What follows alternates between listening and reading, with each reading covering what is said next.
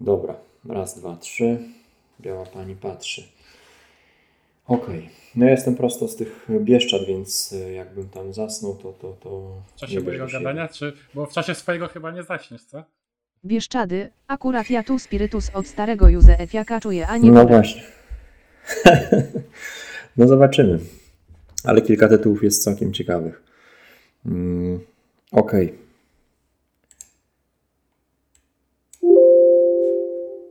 Mam nadzieję, że tutaj nic nie będzie żadnego pogłosu. Zatrzymało cię u mnie. Jestem, jestem cały czas. Jestem. Co tam? Sprzęt się odzwyczaił. Kurde, że sprzęt się odzwyczaił od nagrywania. No właśnie, przerwa była. Trzeba reaktywować tego emeryta w D P S-ie. Dobra, ty jedziesz pierwszy. Ile masz w ogóle takich gier, wspomnień? Zobaczymy, jak będzie z czasem, bo tak naprawdę to wiele gier mogę mówić. Takich głównych, o których chciałem powiedzieć, to mam sześć. No raz, dwa, trzy, cztery, pięć, sześć. No tak, też gdzieś może sześć, siedem. Zobaczymy. Ale to, to tak niektóre szybciutko, bo część z nich już tutaj omawialiśmy na kanale. Dobra, to się przedstawiamy ładnie. Pewnie zaraz po Iwonce. Za mikrofonem dzisiaj Irek i... Jarek. Witamy serdecznie. Jak co miesiąc spotykamy się na podsumowaniu naszego miesiąca, czyli wybieramy gry, które udało nam się zagrać, te, te ciekawsze, fajniejsze, o których warto wspomnieć. No, u mnie to będą w większości gry dwuosobowe. Dużo partii dwuosobowych za mną w różne gry. U Ciebie jakoś można podsumować ten miesiąc? Poza no, nie, słowem wiśnie? Poza słowem wiśnie? No właśnie to słowo może e, klucz od wielu lat, ponieważ no, sierpień, jak statystyki na B G G pokazują, to sierpień jest najsłabszym miesiącem. E, zawsze ratowały mnie partie e, online, w tym, w tym roku było bardzo podobnie, ale dwadzieścia kilka tytułów bardziej takich familijnych, kilka, kilka trochę bardziej zaawansowanych udało się, e, udało się zagrać. Przede wszystkim no może ten, ten okres był podzielony na takie dwa etapy właśnie, wiśniowy i potem drugi urlopowy, gdzie wjechało bardziej, bardziej familijnie, jeszcze bardziej pod względem takim, że udało mi się więcej pograć z dziećmi, bo na wiśniach byłem, byłem sam. Takich spotkań... Znaczy sam z rodziną. No z rodziną tak. No, tak bez dzieci, bez, tylko bez właśnie. Żony i bez no dzieci. Właśnie. No widzisz, jak, jest, jak bez żony to można pograć. Taka prawidłowość jest. Co, co, co wieczór udawało się? Od, od, od wieczora do, do północy. No coś, coś w tym jest, jakaś prawidłowość. E, no to dobra. Ty chcesz pierwszy zaczynać? Co tam masz? Mo, mogę zacząć. U mnie trochę chronologicznie pod względem właśnie kolejności gier, które pojawiały się na stole. Może jeszcze nie zdążyłem powiedzieć, że to dość taki nietypowy miesiąc, jakby podsumowując całe dotychczasowe nasze przeglądy miesiąca, ponieważ ja zazwyczaj staram się mówić w tym naszym podsumowaniu o nowościach, w które mi się udało zagrać, poznać w danym miesiącu. W sierpniu to były tylko dwie gry. Tylko dwie gry poznałem, zupełnie nowe tytuły. Jeden tytuł bardzo familijny, drugi to taki, o którym pewnie wspólnie podyskutujemy, mhm. ponieważ też miałeś już przyjemność w niego zagrać. Więc o obu tutaj e, wspomnę, ale chronologicznie e, na tym pobycie wiśniowym udało mi się zagrać e, w grę, którą dotychczas grałem tylko na Board Game Arena, ale tak jak mówiłem, e, wyjazd na wiśnie to jest e, wieczorne, familijne granie, kilkugodzinne, już takie tytuły bardziej e, luźne, mniej wymagające, ponieważ na cały dzień przy wiśniach to już wieczorem powiedzmy nie będziemy się męczyć nad planszówką, tylko raczej tak leciutko. No i bolidy były takim wyborem właśnie, żeby usiąść, pościgać się, żeby trochę było śmiechu, trochę strategii. Polskie wydanie, Czacha Games, tak? Nie, nie, bolidy to jest Portal. Od, od portalu. Portalu, tak. Od portalu. Czacha wydawała e, Rally no tak. z, z wyścigówek. I odczucia mieszane. Mi się bardzo podoba gra, bo ja grałem wcześniej na Board Game Arena, więc y, wiedziałem czego się spodziewać. Mówię odczucia mieszane, jeśli chodzi o członków rodziny. E, część osób była zadowolonych, druga połowa może trochę, trochę mniej.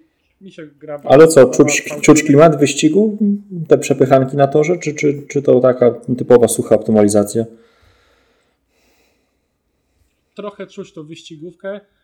Optymiz- optymalizacji też jest trochę, bo tak naprawdę tutaj yy, cała strategia czy fan gry polega na tym, że ty licytujesz na początku yy, bolidy, mhm. przynajmniej zawsze do wyścigu musisz z jednym bolidem yy, wejść, możesz mieć ich yy, więcej, tylko że każdy bolid to wydane pieniądze, a wydane pieniądze na koniec gry to, to są punkty yy, ujemne, mhm. ponieważ no, straciłeś te pieniądze. Możesz jakby odbudować się na miejscu, które zajmiesz. Tutaj są oczywiście jakieś tam bonusy punktowe oraz za obstawianie, ponieważ tutaj są jakby trzy odcinki, na których obstawiasz zwycięzcę. No jeśli twój, zwyci- twój e, bolid, samochodzik, który obstawiasz, wygrywa e, w końcowym rozrachunku, to właśnie zyskujesz jeszcze, jeszcze dodatkowe punkty. Więc tak naprawdę możesz, możesz cały czas pchać przeciwnika i mhm, obstawiać przeciwnika i, tro, i, trochę, i trochę blefować. Wcale nie musi ci zależeć na wygraniu twoim własnym bolidem, zwłaszcza w wypadku, kiedy wylicytujesz go bardzo tanio, to tak naprawdę jakoś wiele nie, wiele nie tracisz. To jest taka dość ciekawa decyzja, bo na początku patrzysz na karty, karty jakby reprezentują paliwo. Jak dobrze pamiętam, to tak chyba klimatycznie jest wyjaśnione, że tam masz paliwo w, w kolorach poszczególnych bolidów i ruszasz się od największego, największej ilości paliwa do najmniejszej. Jeśli dojdzie do takiej sytuacji, że powiedzmy bolid zielony ma się ruszyć o siedem pól, ale czy tam o sześć, już nie pamiętam jakie było maksymalne pole, ale ale powiedzmy coś go blokuje i nie może pojechać do przodu, to po prostu traci te paliwo i zwiększa się prawdopodobieństwo, że w ogóle nie dojedzie do mety. I jeśli powiedzmy możesz zagrywać tak, że powiedzmy swoje pchasz, swoje pchasz, a uprzesz się na jakiegoś gracza, gdzieś tam byś cały czas marnował mu te paliwo, no to może dojść do takiej sytuacji, że on w ogóle nie dojedzie. Więc tej strategii moim zdaniem tutaj trochę jest, jest trochę dobrej zabawy, właśnie takiego blefowania. No, no ale to tak jak powiedziałem, to wszystko w gronie, e, w gronie familijnym, czyli takiej przyjemnej, lekkiej, lekkiej zabawy. To co, za, za mało dokuczenia było po prostu? Wszyscy grali tak bardziej pod siebie? Nie, nie. Pierwsza partia to była taka powiedzmy jakby na wyczucie o co chodzi. Mhm. Dopiero, dopiero przy drugiej i trzeciej zauważyliśmy, że tutaj tak naprawdę chodzi o to, żeby tego paliwa przeciwnika marnować jak najwięcej, pchać swoje albo powiedzmy, powiedzmy pchać przeciwnika, ale cały czas tego jednego, a gdzieś tam inny celować, żeby nie dojechał, no bo to zawsze powiedzmy jest ta przewaga punktowa, e, przewaga punktowa na koniec. Nie wiem czemu się nie spodobało, czy, czy za mało strategii, czy temu, że to jest jednak klimat e, bardziej wyścigowy, bardziej taki może, mimo że to planszówka, ale może taki e, bardziej męski, a grały ze mną szwagierka i siostra. Trudno powiedzieć, mhm. ale, ale mi się bardzo podoba, więc ja ten, ja ten tytuł na pewno, e, na pewno zostawię właśnie na taki koniec spotkania z planszówkami takiego cięższego, taki lekki tytuł. No mieliśmy kilka takich tytułów, bo i Wielka Pętla była kiedyś, no i te, te niesamowite Eldorado, nie? Jeśli chodzi o wyścigówki. Ja też tutaj gdzieś no, nawet no i, mam w tym miesiącu. No ja tak właśnie nawet dzisiaj się, jak zastanawiałem w czasie dnia, co, co tutaj powiedzieć o tych bolidach, to mi cały czas przychodziły skojarzenia z Wielką Pętlą, bo pamiętam jak ona e, zrobiła taki efekt wow, jak, jak Marcin przyniósł pierwszy raz. Przez tą prostotę, nie? Zagrywamy karty, bawimy się, śmiejemy. No. Tak, no i było, i było naprawdę super. W Wielkiej Pętli chyba nieco bardziej czuć ten, ten klimat, że to jest taki bardziej oddany wyścig kolarski. Mhm. Tutaj wydaje mi się, że to jest trochę, e, trochę mniej oddane, ale za to wydaje mi się, że jest więcej więcej strategii, więcej negatywnych no tak, bo tam, tam, tam praktycznie Wielkiej Pętli, no to to można prawie, że na ślepo było zagrywać, no. Tak, te tak, karty. Klimat na korzyść Wielkiej Pętli, ale... ale mechanika. Mhm. To tutaj na bolidy. Więc no może kiedyś będzie okazja, jakoś tam w gronie familijnym gdzieś jak przyjdziemy, to zagramy yy, z żonami, to zobaczysz. Wydaje mi się, że tak właśnie na koniec spotkania jakiś taki lekki familijny tytuł, to, to to będzie dobry wybór. No dobra. No i to, to moja pierwsza z sześciu. To u mnie zaczynając od e, dwuosobowego tytułu, to będzie Hands in the Sea Daniela Bergera. no to tutaj to pamiętam, że wstałem od stołu po prostu jak, po, jak w trakcie reklamy Nospy. Żołądek miałem po prostu na supę zaplątany.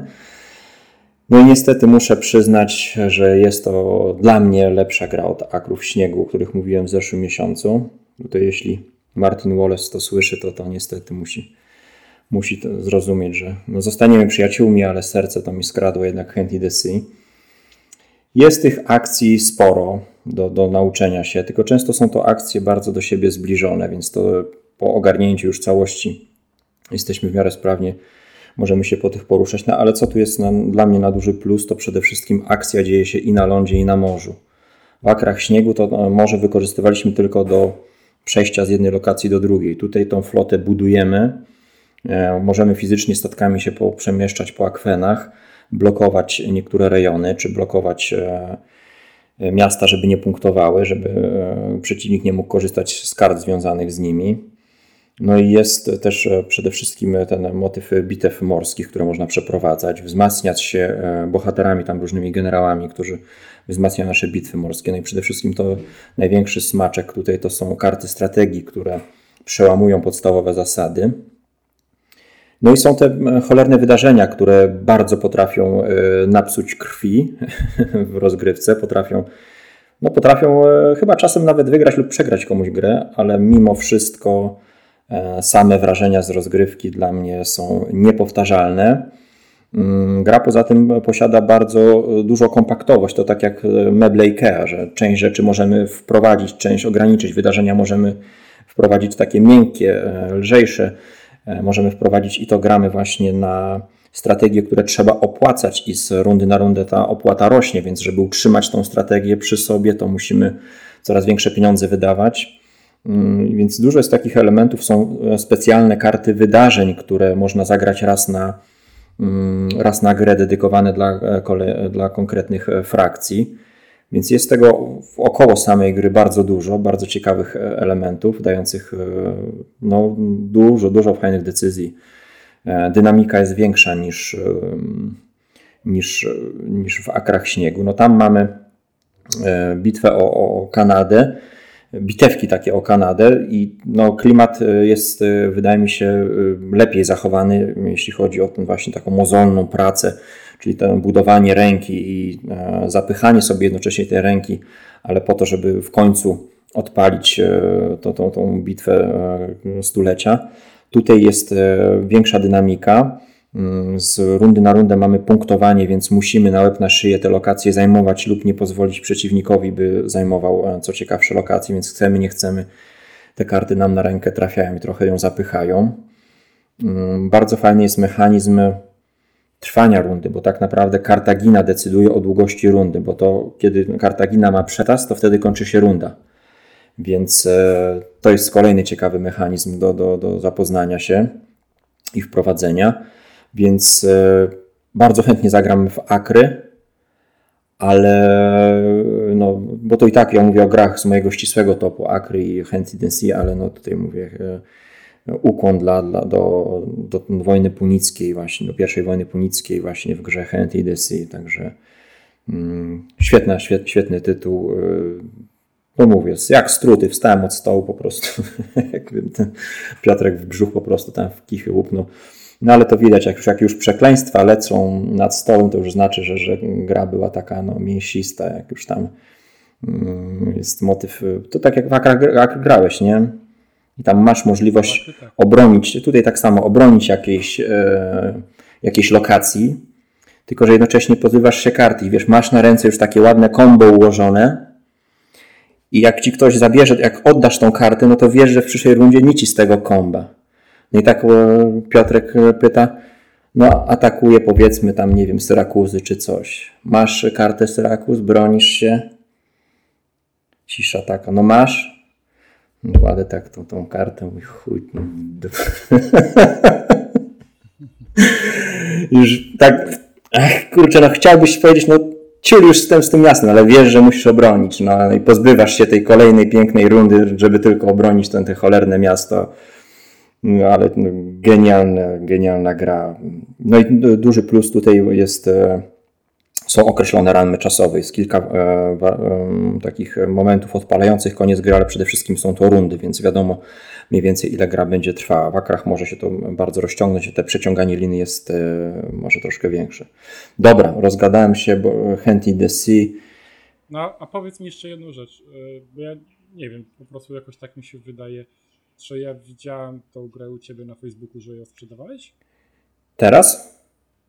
Tak. Ale na Facebooku ją sprzedałem? Nie. Na Allegro ewentualnie. Nie, no, że, że miałeś wystawioną... Nie, nie, nie. Gdzieś tam powiedzmy... Nie, nie. Znaczy ja kie, nie, nie kie, kiedyś, kiedyś miałem jej egzemplarz i sprzedałem swój, bo Piotrek miał, ale odkupiłem go ponownie i tutaj jest ciekawa opcja, zresztą na forum o tym pisałem, bo gra ogólnie nie jest dostępna, a zamówienie jej ze Stanów jest cholernie drogie, więc warto sobie zamówić upgrade pack z magazynu. Tutaj w Europie przysyłają właściwie całą grę bez, bez monet i tam tekturowych znaczników, które można zupełnie dowolnie zastąpić i wychodzi dużo taniej. Gra normalnie, w, no i bez pudełka, nie masz oryginalnego pudełka, tylko pudło takie kwadratowe, tekturowe, ale można spokojnie już w tą wersję grać. Więc, no i ostatnio na Allegro się też pojawiła, to też widziałem, że, że, że, że w okolicach dwieście złotych poszła, więc jest do dostania, jak, jak ktoś chce, a naprawdę warto, jeśli ktoś lubi takie dwuosobowe pojedynki. Więc ja kiedyś ją miałem, tak, popchnąłem, no, no właśnie widzisz, teraz patrzyliśmy wstecz, to ostatnia partia chyba była w dwa tysiące dziewiętnastym, no kurczę, tak wyjątkowa gra, żeby leżała przez tyle czasu nieruszana. Fakt, że w międzyczasie zagraliśmy w dużo fajnych gier, no ale jednak mimo wszystko. Mm, takie dobre gry nie powinny leżeć tak długo. No ja czekam, cały czas czekam na swoje pierwsze partie.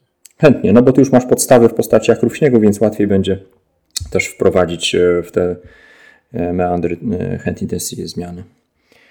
Dobra, co u ciebie jest w kolejnym sierpniowym czasie? No to tutaj jest gra, która wywołała burzę w sieci, w mediach, wiadomościach ogólnopolskich, światowych. O proszę. Kiedy mówiłeś o, e, o grze A Song of Ice and Fire. Mm-hmm. No to taką główną burzę. E, no, ale była. Zamęt zrobiłeś, wsadziłeś kij w mrowisko. E, więc, e, więc mi się udało zagrać w tym miesiącu. I powiem szczerze, że ja jestem zaskoczony pozytywnie, ponieważ trochę się obawiałem tego tytułu, bo to był taki...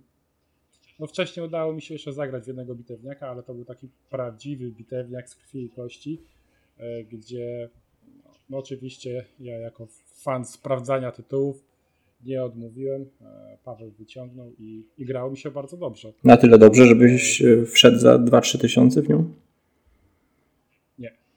No to przejdźmy dalej. Wolę dziesięć suchych euro, ale partyjkę chętnie zagram. No oczywiście, ja też. No. Głównie zagram z tego powodu, że naprawdę czułem klimat. Naprawdę czułem takie, jakbym się wcielił w rolę dowódcy mhm. i zarządzał tymi swoimi jednostkami i czułem, jak ważne jest, czy się ustawię bokiem, przodem, gdzieś tam z flanki będę atakował, czy zajadę od tyłu, czy wlezę w bagno łucznikami i będę strzelał z bagien, żeby tutaj do mnie żadna e, piechota czy koni nie podjechali, bo jak wsadzą się w bagno, to też będą mieli przeklapane, więc e, czułem naprawdę takie właśnie e, istotne e, założenia, jakie pojawiają się na polu bitewnym. No widzisz, to pomijając już akurat ten tytuł, ale to mnie urzekło właśnie w bitewniakach, no, zupełnie inna perspektywa spojrzenia na to, co się dzieje na stole. Zupełnie na co innego musisz patrzeć, nie? Na co zwracać uwagę. Tylko tutaj tak no, powiedziałem z przekąsem, no bo y, jeśli... No nie, w tym momencie nie stać, żeby wejść w taką grę, za, za, na, władować dwa trzy tysiące. A poza tym, jeśli bym wszedł, no to już na, na całego po prostu. E, ale to jest dobre połączenie takie w sumie planszówki z, z bitewniakiem. Bo są tam te fajne takie zagrywki właśnie typowo z, z gier planszowych, czyli ten, te intrygi, dodatkowe akcje, no i rozkazy, które się kombują ze sobą, karty z jednostkami. To jest, to jest cał, całkiem fajnie przemyślane. Postacie dowódcy, mhm. zdolności dowódcy, tak. zdolno, zdolności tych dwóch pomocników, tych postaci, w zależności też na jakie pole pójdą, to te zdolności czasami są lepsze, czasami, czasami gorsze. Więc jest tego sporo. To nie było tylko zwykłe turlanie kostkami, takie, takie bez sensu, tylko naprawdę bardzo fajna, emocjonująca potyczka. Ja to cały czas zestawiałem z grą, którą kiedyś zapro, zaproponował mi kolega, bitwę o Ebro, również gra bitewna.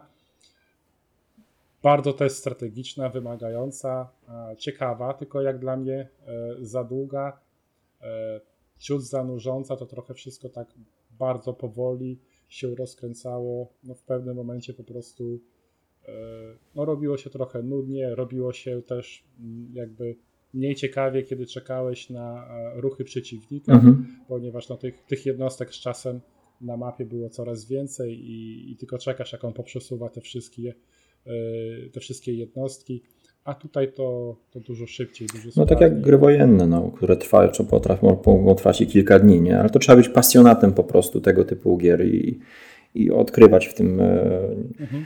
Znaczy ja widzę pozytywy też tej mhm. bitwy o Ebro. Widzę jak, jak tam jest głębia też strategii. To też jest ciekawe, jakie jednostki wyprowadzisz, w którym kierunku pójdziesz, czy będziesz robił oblężenia, czy jakieś bitwy, czy będziesz kogoś tam odcinał od lokacji, tylko dla mnie to wszystko było za wolne. I właśnie y, główny plus y, właśnie dla A Song of Ice and Fire to jest właśnie ta, ta dynamika. Mm-hmm. Więc ja jestem zadowolony. Więc mam nadzieję, że, że Pawły będą y, zadowolone po odsłuchaniu dzisiejszego y, materiału, ponieważ y, eurosucharzysta y, docenił. Inwestycje kolegów docenia, ale sam w to nie wejdzie, ponieważ go nie stać. No, no tak, my się czasami zastanawiamy, czy trzysta złotych wydać na, na, na grę, to, to, to, to jest warto, nie? Ale tutaj, no ale to już jest kwestia zasobności czyjegoś portfela, to, to absolutnie tutaj nie, w to nie wchodzę. E, tylko z mojej strony, tak jak mówię, abstrahując z tego tytułu, jeśli zdecydowałbym się wejść na bitewniaka, to jednak... E, Chciałbym coś z jeszcze większą możliwością, nawet jeśli to będzie obudowane dodatkowymi zasadami, ale tak jak no tutaj wspominałem przez Infinity, ja miałem wybór każdej broni, mogłem sobie wybrać nie tylko jednostkę, ale każdą broń, każdy rodzaj pancerza i to było dla mnie bardzo ciekawe już na etapie budowania armii, co chcę, to tak jak el ce gie budujemy, nie, talię swoją z el ce gie z kart, to drobna zmiana dwóch, trzech kart potrafi już nam ten deck troszkę inaczej zdefiniować, już troszkę nas popchnąć w inną stronę. Tak samo tutaj w przypadku e, takich właśnie typowych e, gier figurkowych, to, to wszystko ma znaczenie i wszystko tak jakby steruje później twoją dynamiką, możliwościami. E, no, to, jest, to jest zupełnie temat rzeka. Nie wiem, może kiedyś wrócę do, do, do, do tych, tego rodzaju gier, ale w tym przypadku już nie miałbym czasu na ogrywanie gier planszowych. A na razie dobrze się bawię przy, no, przy planszówkach. No u mnie podobnie. Jakbym chciał właśnie wchłonąć w te bitewniaki, bo gra się przyjemnie, więc nie widziałbym przeszkód, tylko wtedy pewnie sprzedałbym połowę kolekcji, bo no, wejść w tamto to już chciałoby się mieć dużo, kilka oddziałów, jakieś jednostki. Może by to po prostu wyglądało. No i nie miałbym czasu na ogrywanie tego, co, co mhm. bym chciał, więc... Więc chętnie zagram, ale w kolekcji się nie pojawi. No ja pozostanę właśnie teraz w klimacie el ce gie-ów, o których wspomniałem, bo tutaj nastąpiło wskrzeszenie takiego systemu, który się nazywa Android Netrunner pana Garfielda. Teraz wskrzeszony w projekcie Nisei przez fanów. No i ja muszę powiedzieć, że odnalazłem swoje miejsce, jeśli chodzi o el ce gie. Ludzie według mnie słusznie się tą grą zachwycają. Nie jest tak wyniszczająca jak gra o Tron, a wciąż daje takie no, olbrzymie spektrum decyzji. Gra jest cholernie asymetryczna. No, korporacja bawi się w taki tower defense, ma za zadanie obudować się, chronić swoje tajemnice, nasadzać kolców, gwoździ w każdą po prostu szczelinę muru. A, a jeszcze najlepiej jak zrobi jakieś wabiki, które po prostu ściągną i nakują na te kolce tego biednego Netrunnera. Netrunner to jest taki nasz narodowy bohater, obrońca takich, takich moralnych wartości, Prometeusz taki współczesny, przyszłościowy. No i on ma za zadanie tak wejść w tą taką śmierdzącą paszczę lwa, wyciągnąć serce i jeszcze najlepiej dupą uciec. Więc to są, to są właśnie takie jego skoki. Pamiętam, że w ostatniej rozgrywce to właśnie, bo mamy, mamy te, te podzielone stół korporacji na kilka serwerów i dzięki sprzętom potrafiłem Netrunnerem wchodzić przez archiwum, a wychodzić drzwiami biura, jednocześnie wykradając tajemnice albo odkrywając przynajmniej jakąś tam informację o na tym, na czym siedzi przeciwnik. Świetna gra blefu. Netrunner ma taką swoje zaplecze w postaci, nie wiem, sprzętu, którym może się posługiwać, dodatkowych etapów, etatów, które potrafią zarabiać pieniądze. Ma programy, którymi wykonuje te, te skoki. No i z połączenia tych po prostu kilku elementów powstaje taki super skok, napad na, na tą korporację przeciwnika, żeby zdobyć te tajne projekty, wykraść je, ewentualnie czasem tylko po to, żeby zmusić korporacje do odsłonięcia swoich kart, bo one te, te, te firewall'e to są pozasłaniane po prostu karty, które czasem decyduje się odsłonić, wtedy już wiem z, z czym walczę, nie? I mogę się do, do tego dozbroić. Świetna partia, dwie partie zagraliśmy i no co mogę powiedzieć, tak jak mówiłem, że nie jest wyniszczająca jak Gra o Tron, to tak naprawdę te, te partie były w miarę wyrównane do samego końca. No wiadomo, Piotrek ma też przewagę ilości partii, więc widać było tą przewagę już w doświadczeniu, ale też to nie jest tak, że on mi sprzątnął cały stół po, po dwóch rundach i zaczynaliśmy od nowa, a w Grze o Tron wiadomo, to się może zdarzyć. Hmm. Też kolejna, kolejna gra, gdzie mamy dużo emocji i dużo ciekawych decyzji, bo oczywiście te zasoby nasze finansowe, szczególnie Netrunnera, nie są nieskończone i musimy tym bardzo sensownie zarządzać. No i ten, ten budowanie deku przed, przed talią, jest, przed rozgrywką jest, jest też mega fajne, bo no tak jak właściwie w każdych L C G-ach, to, to jest takie budowanie twojej armii, która na której się będziesz opierał. Nie możesz tych kart dać za dużo, no bo wiadomo, że rozwodnisz ten dek i no, te karty nie podejdą, tylko właśnie musisz z bólem serca odrzucić niektóre karty, odchudzić kilka, kilka mocnych kart, czasami nawet na rzecz potencjalnie słabszych, ale dających powiedzmy coś tam, które są bardziej sytuacyjne, więc świetnie, że ten, że ten system znowu ożył. Z tego, co słyszałem, to też chyba są prace nad polską w ogóle wersją tych nowych, nowych wydań. Całość teraz jest organizowana w międzyczasie na zamówieniach forum. Chyba ze trzysta złotych kosztuje kilkaset kart, więc cena nie jest wygórowana, a zabawy naprawdę dużo. No rozgrywka trwa tam... No różnie to naprawdę jest, różne. No, na nasze, chyba, nasze trwały chyba do końca deku, to, to tam no, ponad godzinę zeszło. Ale to nawet się nie czuje tego. Nic. No znowu mówisz o, o grze, o której, w którą nie grałem. Tak jak w, w pierwszym twoim wspomnianym tytule, to mniej więcej wiedziałem o co chodzi. Tak, tutaj dla mnie to jest czarna magia. Nigdy nie sprawdzałem, nigdy się nie interesowałem. Chciałem, uparłem się w tym roku, żeby Paweł pokazał mi Władcę Pierścieni. Wojna o pierścień. A, Władcę Pierścieni L C G, okej. Okay. Mhm. Władcę Pierścieni L C G i stwierdzam, że L C G nie są dla mnie. Po prostu nie odnajduję się w budowaniu talii. W ogóle mnie to nie bawi. No ale wiesz, to, to też tak może na wyrost powiedziane, bo żeby cię bawiło, to musisz to poznać. To znaczy, że najpierw ktoś ci no, ja robi deck, grasz i dopiero po kilkunastu partiach stwierdzisz, kurczę, jednak to mi nie gra. Jakbym wyrzucił, to nie jest tak, że siadasz i sam tworzysz deck, no bo to tak naprawdę nie da się tego zrobić sensownie. Tylko właśnie, powiedzmy, zagram kilkanaście partii i sobie, no wiesz co, tej karty, kurczę, jak mi dochodzi, to, to, to rzadko jej używam. Rzadko jest e, e, fajnie wykorzystywana, więc zmieńmy ją na inną. No, ja ro- no rozumiem, o co ci chodzi, tylko tak jak powiedziałeś, to ja musiałbym poświęcić y, kilkanaście partii na naukę, y, na naukę gry, a często powtarzamy, że te nasze ilości spotkań i gier, to, to nie jest tyle, ile chcielibyśmy, żeby było, więc po prostu chyba by mi się nie chciało poświęcać tego czasu. Wolałbym w tym czasie zagrać w Sukę Euro, gdzie, gdzie od razu powiedzmy wiem o co chodzi i mogę, mogę grać na pełni strategii, powiedzmy, na pełni możliwościach e, gry. No tak, bo my też mamy różne podejście do, do, do, do, do samego grania, nie? Bo ty wolisz poznać więcej tytułów, żeby mieć ogląd i to tytułów powiedzmy w zakresie, tak jak mówisz, euro, jakichś takich łamigłówek. No, u, mnie, u mnie zakres w tej chwili jest e, ogromny, bo tak naprawdę, tak jak mówisz, no to, to lubię poznawać.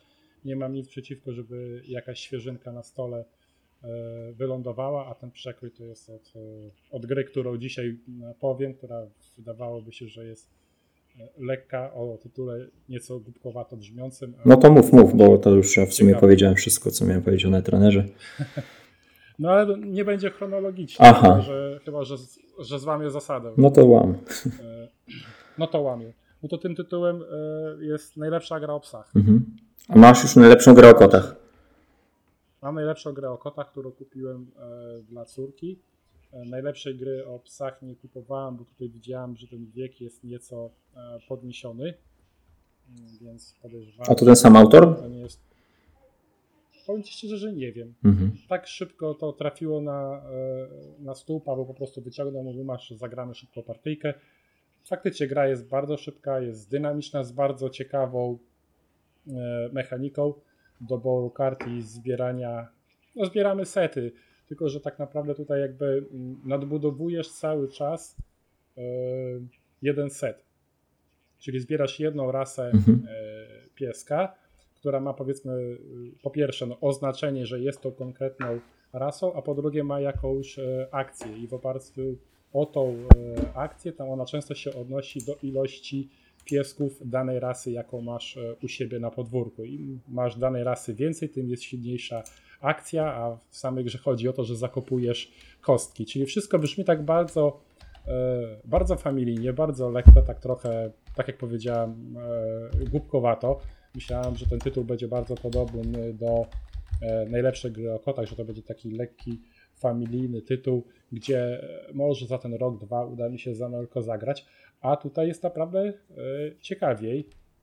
Jak lubię Najlepszą grę o kotach do pogrania właśnie e, z córą czy z żoną, jak siadamy właśnie, żeby z dziećmi e, pograć, tak tutaj e, z dzieckiem nie wyobrażam sobie, żeby zagrać, przynajmniej moimi tutaj. Bo one są no, za małe na tym tytule. Czyli raczej siedem plus, tak? osiem? No na, tutaj chyba nawet coś tam powyżej osiem było. Mm. I, no, trzeba umieć czytać, trzeba umieć, no trochę pokombinować e, trzeba, więc e, naprawdę ciekawie. Ponownie, ponownie może w kolekcji się e, nie znajdzie, ale tak jak Bolidy jako tytuł, żeby gdzieś tam w trakcie na odpoczynek lub na koniec wieczoru zagrać, to ja bardzo chętnie, bo jestem ciekaw te, tych kolejnych partii. Tak się właśnie zastanawiałem też i rozmawiałem z Pawłem, jak ta gra by wyglądała, jeśli by była osadzona w nieco innym klimacie.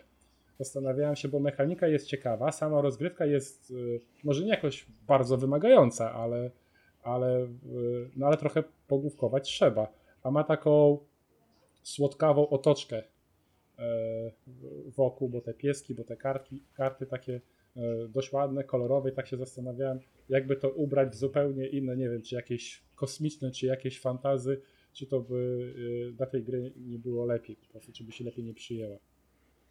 Ale no tutaj to już nie wiem, to już nie wiem jak się sprzedaje w ogóle, ale to jest ciekawe. Ale to nie jest dwuosobowa, tak? Tylko że działa na dwie osoby też. Chyba nie jest dwuosobowa, nie sprawdzałem. Mhm.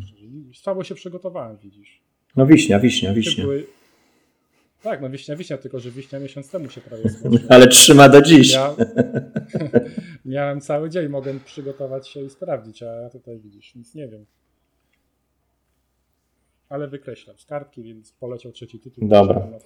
No mój tytuł... Coś, co chociaż znam. No też nie, to, to też nie, ale znasz Piotrka, o którym chciałbym powiedzieć odnośnie e, tego tytułu, jego przede wszystkim fanaberii. Bo chciałem powiedzieć o grze Ortus Regni Jona Sodbary.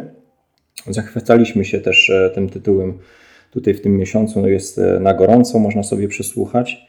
Ale wracając do, do właściciela tej gry, to Piotrek to jest taki typowy bojownik i przeciwnik, ta, taki ta, nawet talibowy bym powiedział, tej całej zachodniej kickstarterowej zgnilizny. On... No on jest twardym tutaj stąpającym po ziemi antyestetą. Nie, nie potrzebuje pięknych wydań. Ortodoks. Tak, więc bardzo mnie zdziwiło, kiedy pokazał mi piękne, cudowne, czarne pudło I co ciekawe, te, te wielkie tajemnicze pudło w folii przyleżało u niego, nie wiem, kilka miesięcy, no ze dwa miesiące na pewno. Ja to nawet jak, nie wiem, zamówię jakąś grę niechcący i mam ją odesłać, no to piętnaście minut ona do mnie, u mnie poleży i ja ją rozpakowuję z tej folii nawet i kończy się odsyłanie. No, a on po prostu kupuje i odkłada. Pan praktyczny. Gry służą do grania, będą otwierane kiedy mają być grane, instrukcja jest w P D F-ie. No i gadaj z takim o zapachu farby, o tych, tych strzelających wypraskach, kiedy wypinasz żetony z, z, z, nowiutkich, z nowiutkiej gry. Folia zrywana. To dla niego to jest w ogóle zero, zero romantyzmu po prostu. No to taki ewenement niebywały, jeśli chodzi o te hobby. Więc otworzyliśmy razem tą grę. Tam tak, kalka ze szkicami, żebyś sobie mógł te szkice odrysować. Nie wiem po co. Na szmatkach takich, no na szmatkach materiałowych są wydrukowane karty pomocy, instrukcja z takiego grubego, czerpanego papieru, dodatkowo drewniane stojaki na te nasze deki, z, kurczę, no, z, wyglądają jak z prawdziwego drewna, nawet skórzana sakiewka na drewniane znaczniki, no po prostu zgniły, rozpieszczony zachód, jak to Piotrek powiedział. I no i oczywiście te karty, którymi się gra. No, tym, przy tym wszystkim można zapomnieć, bo gra to jest zwykła karcianka. Znaczy nie jest zwykła, bo... Ale, kar... Ale karty wyjątkowe. Bo... Karty wyjątkowe bez tekstu, tak, z samymi ilustracjami. Nie wiem, czy grałeś w grę windiarza Witkacy, bo tam też jest... Nie, widzia... widziałem, kiedyś się bardzo zastanawiałem, ale... No to ta nie jest jak, jak Witkacy, ale, ale karty też nie, nie mają tekstu. A Witkacego możemy zagrać, bo mamy. Nie, fajna, fajna gra, więc możemy kiedyś zagrać. Więc e, ilustracje piękne. No, mamy wszystko to, co nam przychodzi na myśl, jeśli chodzi o średniowieczne. Uczty, intrygi, e, zdrady, katedry, organizowanie turniejów. E, to wszystko zamknięte na kartach bez napisów, samymi obrazkami. E, do tego e, fajnie wredna, bo gra jest interaktywna, w przeciwieństwie do, tam, do, do Miniona, które, o którym wspominamy. To, to tutaj jest, jest ostra interakcja, bo po prostu rywalizujemy ze sobą o, no, wiem, no, o wykończenie po prostu przeciwnika. Albo wikingami, najeźdźcami, którzy się pojawiają. No ale w, w kogo, przepraszam, przerwę, w kogo się tutaj wcielasz? Jak, Bar, jak jest założenie? Królestwa, masz swoje królestwo, lenno i sąsiada, no, jak to w życiu bywa, którego nie bardzo lubisz, nie? I możesz tych wikingów skierować troszkę bardziej do niego, a nie do siebie. Więc jest gra, jest bardzo ciekawa, to jest bardzo taki prosty deck building. To, to mogłoby Ci się właśnie spodobać, jeśli chodzi właśnie o budowanie deck buildingu. Tutaj nie ma jakichś właśnie skomplikowanych zasad, a już każda zmiana jest odczuwalna podczas rozgrywki. Zaleca się nawet zagranie kilka partii i w międzyczasie co partię zmienianie tego deku, bo poznajesz mniej więcej karty przeciwnika, no i sobie coś tam ten dek ulepszasz, zmieniasz i wychodzą naprawdę szybkie, fajne, intensywne partie. Tutaj ja bym się zatrzymał przy samym autorze. Kurczę, serce mi się trochę kraje, jak widzę, patrzę na jego fanpage'a, jego stronę, ile on serca włożył w ten projekt. Już nie mówię o tym, jak on wygląda, ale ile miał pomysłów na to. No i kickstarterowy projekt się uzbierał, no ale, ale, no ale nie zassało. Gdyby, gdyby dorzucił tam może, nie wiem, plastikową figurkę albo, albo, albo plastikowe znaczniki, to może ta, ta marketingowa ruja by jakoś szarpnęła i zassała. No ale kurczę, nie wiem, albo z jednej strony ta gra dla, e, okazała się zbyt łatwa dla takich L C G-owych wyjadaczy, a zbyt ciężka dla osób, które nie mają doświadczenia. No i mimo wysokich ocen wśród na B G graczy, którzy w nią grają, to jednak projekt jest, jest umarnięty, a szkoda, szkoda. Znaczy, cieszę się, że, że jest u nas, bo gra na mnie zrobiła ogromne wrażenie, taką świeżością pomysłu. No i często ten deck building jest pozbawiony interakcji, a tutaj jest interakcja jak najbardziej, tylko taki deck building przed grą, nie? nie, nie. Nie w trakcie, bo w trakcie gry po prostu dobieramy. Jest, no, Fajne. Każda karta zazwyczaj ma możliwość zagrania na kilka sposobów. To już daje tą olbrzymią dozę, dozę regrywalności. Ta, to twoja talia kart to jest tak jak, to jest żywot twojego władcy. Jak się skończy, to umierasz. Ale możesz powołać potomka, jeśli są odpowiednie sprzyjające okoliczności i przetasować sobie tą talię. I ten potomek tak jakby wchodzi w tą talię, nie? Więc fabularnie i mechanicznie to jest świetnie dopracowana gra. Mam nadzieję, że... No. No bo ja nie grałem, nie widziałem, nawet na B G G nie sprawdzałem. No to masz kartę, na której jest jakiś ładny y, obrazek. Po czym poznajesz, jaką akcję możesz daną kartą zrobić? Jest opis po prostu. Jest dodatkowo karta pomocy, że można z niej zrobić mur. Można na przykład czempiona użyć jako y, najemnika, a można go y, użyć do y, przy organiza- organizowaniu y, turniejów jako takiego jokera, więc to musisz się z tym zapoznać, czyli te kilkanaście rodzajów kart musisz poznać, że aha, tej karty mogę użyć tak, sztandar może być użyty do organizowania turniejów, a może być użyty do tego, żeby powołać właśnie y, potomka, nie? E, nie, przepraszam, sztandarów się używa po to, żeby mm, zgarnąć króla, jeśli wygrywamy w ilości... Y, o, widzisz, on ma trzy funkcje, Z- można nią zgarnąć króla, można y, powołać... Y, potomka i można e, zorganizować turniej. Więc e, po prostu trzeba poznać e, te, te, te funkcje tych kart, nie? I nie było to jakieś e, ciężkie. Kilkanaście. Jest ich kilkanaście, tak? Kilkanaście rodzajów. Każda no. karta, inna akcja. Tak. No. no ale to wiesz, to jest na przykład in... Za, zaawansowanie. Intryga albo zdrada. No to jest taka różnica, że intryga, już teraz y, mogę pomylić, ale intryga chyba... Y, zabiera ci jakieś części twojego lenna, a zdrada ubija ci e, kogoś z ręki wytrąca, więc no, taka, taka różnica. Więc e, no to nie jest gra może jakoś e, super trudna, no ale nie jest też e, banalna. No Piotrek chwilę tłumaczył, ale później jak już graliśmy, to ze dwa razy chyba zerknąłem e, na kartę pomocy. Co ta karta robi? Aha, to i tyle. To, to... Bardzo, bardzo przystępnie. Dwuosobu- dwuosobówka? Tak, dwuosobówka z możliwością rozbudowania, ale chyba wymaga dodatków wtedy, żeby rozbudować ją o więcej osób. Także u mnie Ortus Regni, świeżynka, świeżo co poznana, świetny tytuł. Na pewno ładny. Na pewno ładny i mam nadzieję, że, że tak grywalny jak, jak teraz się zapowiada, mamy rozegranych, nie wiem, tam chyba z pięć partii, bo to się szybko, szybko rozgrywa. No dobra, lekcja ja, żeby nie przedłużać. Mhm.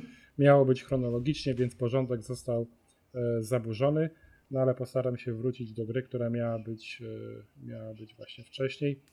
No i udało mi się po prawie dwóch latach przerwy zagrać w Quadropolis, mhm. e, grę wydawnictwa Days of Wonder, czyli powinniśmy się spodziewać ładnego wykonania. Jak Ortus, jak Ortus Regni, bardzo o, ładnie wykonanej gry. No i, no i tak jest, może to nie jest ten sam poziom co w pięciu klanach na przykład, ale, ale jest naprawdę bardzo, bardzo ładnie, kolorowo. Kiedyś przed czasami Kickstartera to była właśnie definicja pięknie wydanych gier, nie? Days of Wonder. Jeśli chodzi o... No tak, tutaj Days of Wonder, kilka gier ich mam, więc na wszystkie naprawdę mhm. pod tym względem to górna półeczka. Jeśli chodzi o samą rozgrywkę, tutaj zagraliśmy w, w trójkę z żoną i z koleżanką.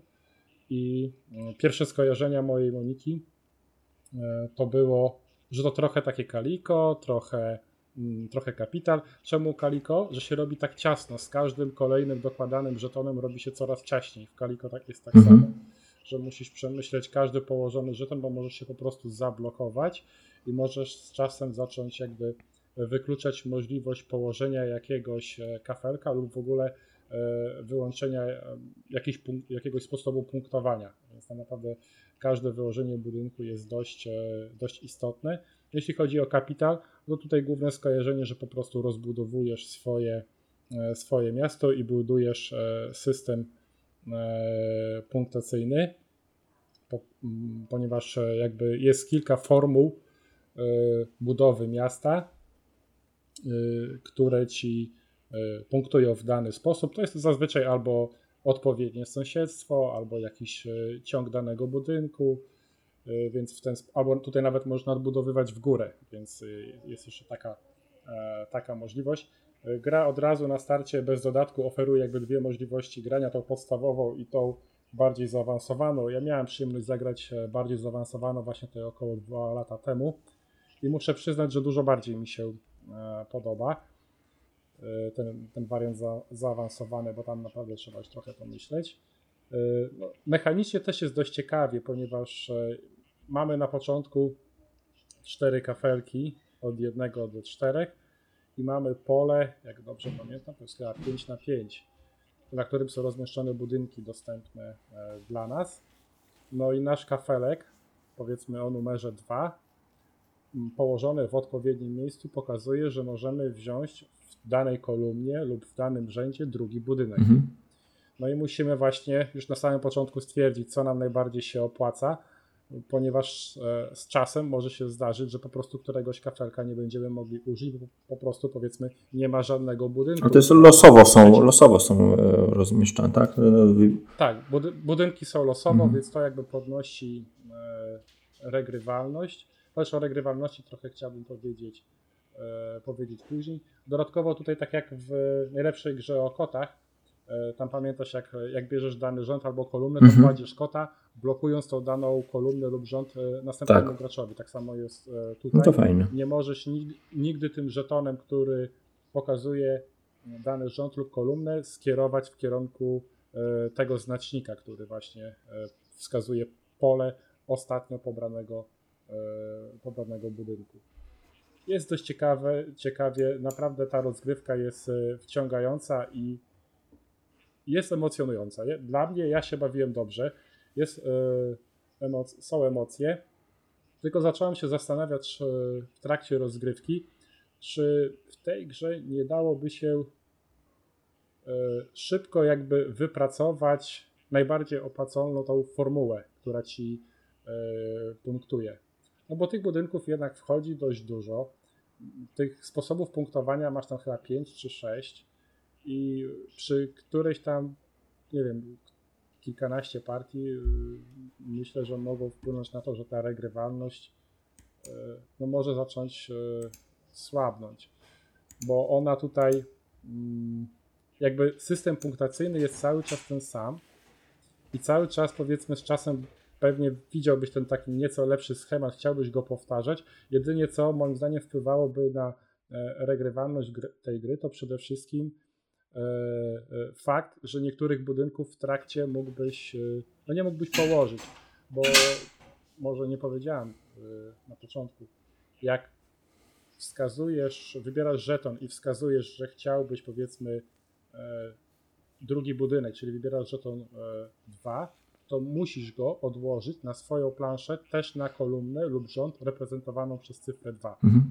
Więc to jest jakby jedyna rzecz, która mogłaby ci zaburzyć twój schemat. To tak nawiązuje w sumie do Kaliko, tak? Że też musimy zdecydować właśnie, w którym momencie sobie zapchać jakieś tam miejsce. No, zapchać z czegoś, zrezygnować, mm-hmm. więc tu, tu, tutaj też może być... No ale podejrzewam, że oceniasz co? Kapitol, Quadropolis, Kaliko w takiej, takim zestawieniu, czy, czy, czy nie da się tego jakoś uszeregować? Nie, nawet bym nie próbował tego szeregować. Ponieważ mimo, że gry gdzieś tam są częściowo może trochę podobne, czy budzą e, e, podobne e, emocje, wrażenia, odczucia, gdzieś tam są porównywane, przynajmniej tutaj tak właśnie moja Monika gdzieś te tytuły e, porównywała, no to ja jednak bym tego e, nie próbował. E,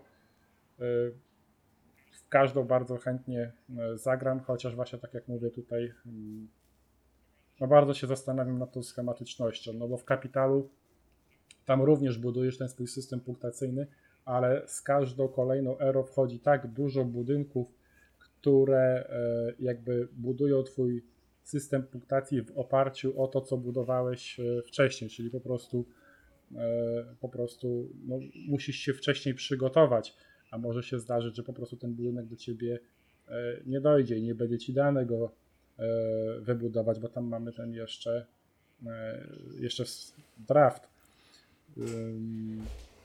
W, kal- w Kapitalu tylko część budynków się pojawi, nie pojawią mhm. się wszystkie, tam jest jakiś, jakiś ułamek, a tutaj tego, no jednak większość się pojawi yy, na planszy. No nie wiem, nie będę tutaj próbował porównywać. W Suburbie nie grałeś? To jest przyjemny. W Suburbie nie, nie miałem przyjemności. Nie miałem przyjemności, ale te tytuły no oceniam dobrze. Naprawdę tutaj, mimo że tak może zabrzmiało, że te Quadropolis oceniam negatywnie, po prostu zastanawiam się w sumie po trzech partiach, bo ja mam dopiero trzy partie z bardzo długą przerwą między pierwszymi dwiema. Zastanawiam się właśnie nad tą schematycznością i tą regrywalnością, czy ona tutaj z czasem by się nie pojawiła i jakieś, jakieś problemy w tej kwestii, ale jeśli chodzi o jakieś tam odczucia z rozgrywki, to są same pozytywne. Bardzo przyjemnie się grało i bardzo mojej Monice spodobało się Quadropolis. Nie tylko wykonanie, mhm. ale właśnie wszystko to, co robimy w trakcie, w trakcie rozgrywki. No okej, okay, to u mnie będzie też gra z wielkich powrotów i to będzie Labirynt Wojna z terroryzmu dwa tysiące jeden do No, znak zapytania. Zlituj się, no czwarty tytuł, w który nie grałem, to nawet nie wiem, ale nie wiem co powiedzieć. No ten, ten, no specyficzne bardzo graliśmy w tym miesiącu te tytuły, no szczególnie, że to jest w ogóle pierwszy raz grałem z dodatkiem Forever War, no i to jest wielki powrót króla Żółcik. Gra jedna z bardziej frustrujących gier, jaką, jaką może sobie człowiek wyśnić w koszmarze. Autorem jest Volko Runke. Były, były analityk C I A. Też e, nagraliśmy po partii na gorąco z Piotrkiem, e, więc nie będę się tutaj e, rozgadywał, tylko odeślę. No, gra wymaga cholernie dużo samozaparcia, jeśli chodzi o naukę i tą miażdżącą e, losowość, która potrafi m, sfrustrować. Myślę, że gdyby nie miło... Ale jest, no, jest jakaś możliwość zapanowania nad losowością? Nie. Znaczy... Ona, to jest, to jest ta, ta losowość, to, bo to jest symulator i e, symulator rządzi się pewnymi uproszczeniami, ale mimo wszystko ta losowość świetnie się wpasowuje w to, co robimy. No, po, wiesz, tam przesuwamy jedną kosteczkę armii, e, która od, odzwierciedla pięć tysięcy jedno, jednostek Ym, i to... E, To generuje olbrzymią losowość. To nie jest wojna wywiadów na zasadzie ja mam czterech szpiegów, ty masz czterech, no i sobie zaplanuję coś i mi się uda. Tylko tam jest wokół, ten świat żyje tymi wydarzeniami, które, które zagrywamy. Więc znaczy ja widzę to, jak Piotrek gra, bo on ma przewagę też ogromną w partii i mimo tej losowości on potrafi sobie zbudować grunt pod, pod tą Amerykę. Ja tutaj się miotam, więc może losowością nie jesteś w stanie tak super zarządzać, ale po kolejnych partiach potrafisz stworzyć coraz ciekawszą rozgrywkę. No ja w ogóle widzę, że to, są, to jest kolejna gra na mojej liście, która, na którą nie, nie patrzę, jeśli chodzi o punkty, że nie mam... Dużo większą satysfakcję mam z samej historii, którą stworzy gra, niż już nawet patrząc na wynik. No, nawet jak mnie sponiewiera ta, ta losowość, to mimo wszystko wiem, że będą, e, że tu będą genialne zwroty akcji, że tu będą, e, że tu można za, zaimplementować genialne pomysły. No, samo to rozwiązanie właśnie zagrywania dwóch kart naraz w jednej rundzie e, daje, daje ciekawą możliwość kombinowania.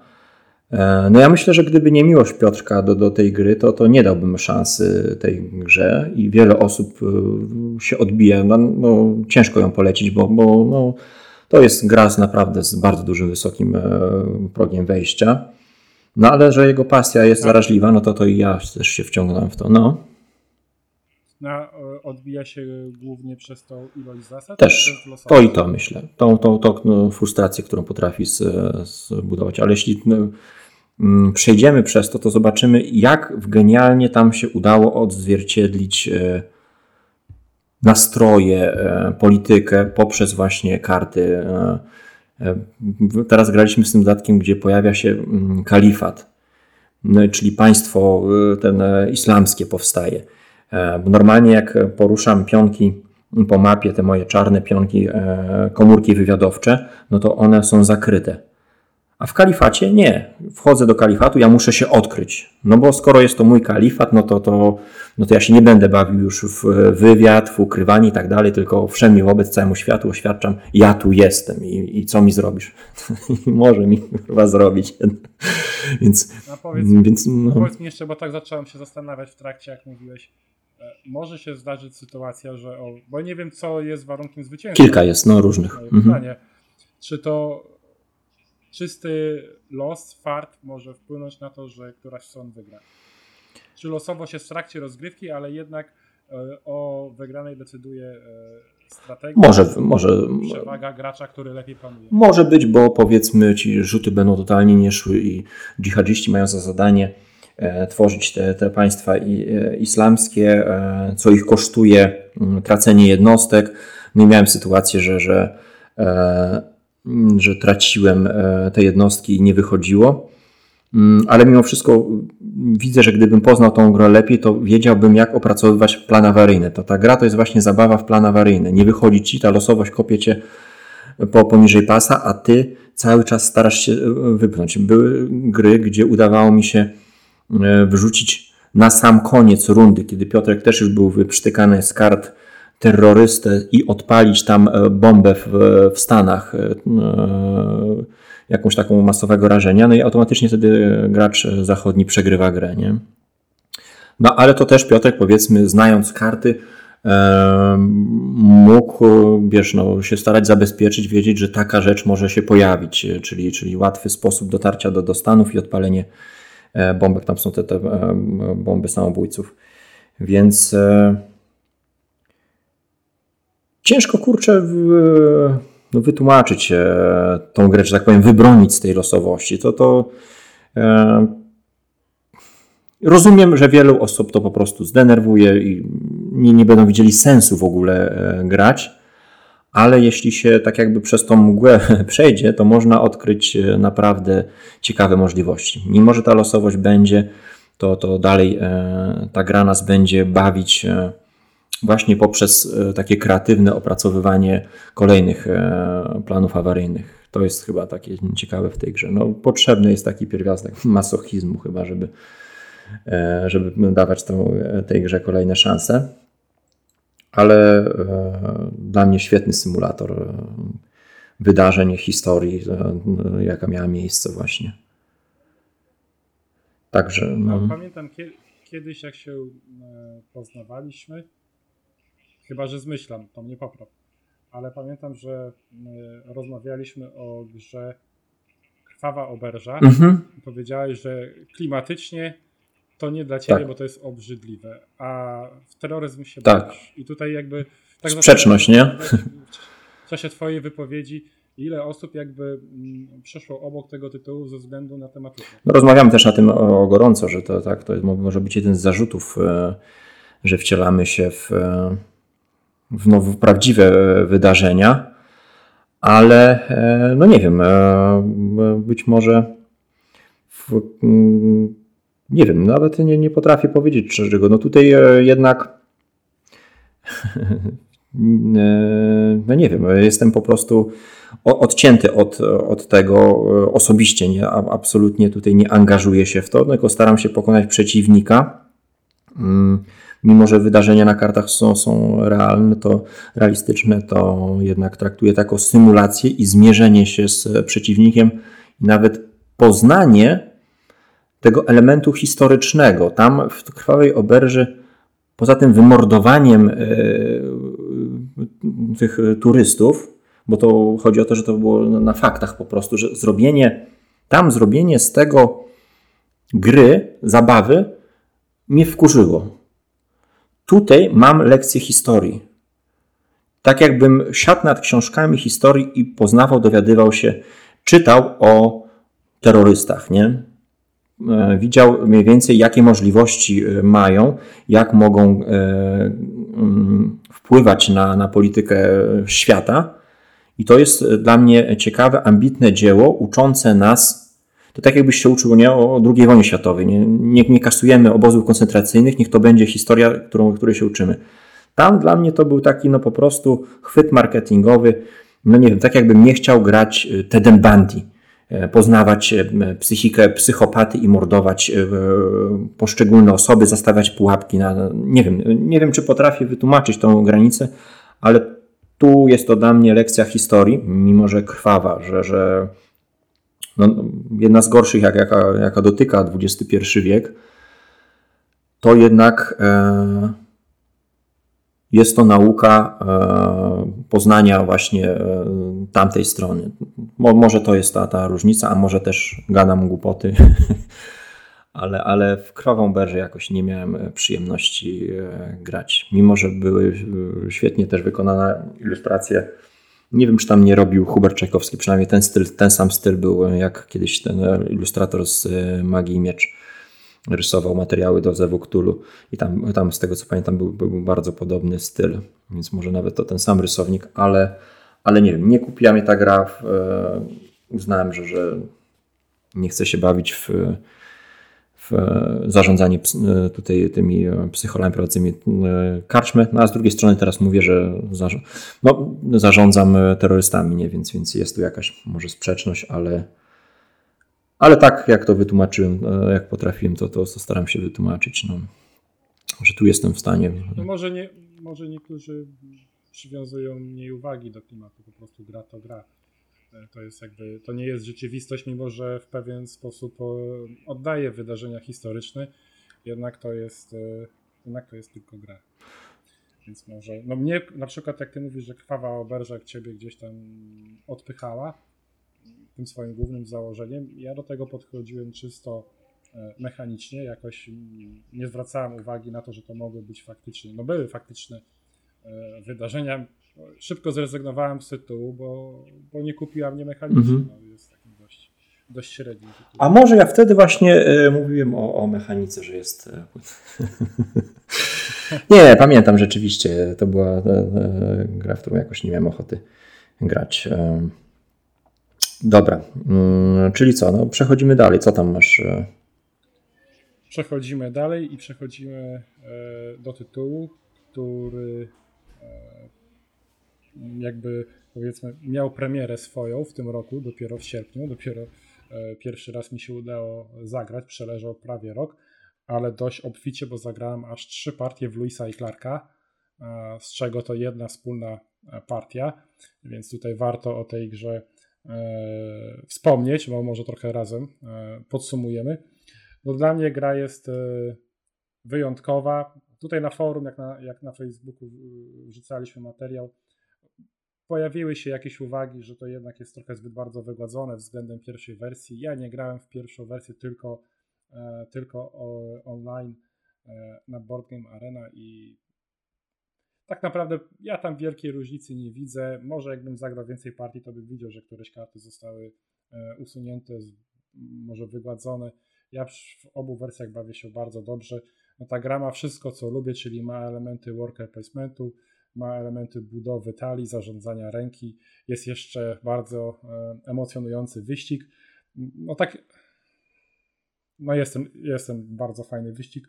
No tak jak mówiliśmy... Mm, Może się zdarzyć w tej grze, że jeden gracz już na początku bardzo dobrze, bardzo dobrze dobierze, chciałem powiedzieć, bardzo dobrze dobierze karty stali, zbuduje tą swoją, tą swoją rękę, no i powiedzmy ten drugi gracz będzie musiał czekać kilka kolejek, żeby jakieś ciekawe, interesujące karty, które pomagałyby mu na tym torze wyścigowym, że tak się wyrażę, dogonić tego, tego gracza, no bo to jednak te karty w, w tej księdze wypraw, one pojawiają się, to jest dziennik chyba wyprawy, pojawiają się losowo, prawda, więc może się zdarzyć taka sytuacja, że jeden gracz będzie miał trzy karty do ruchu, a drugi tylko jedną, ale tak jak mówiliśmy, jest możliwość kasowania wszystkich kart z dziennika.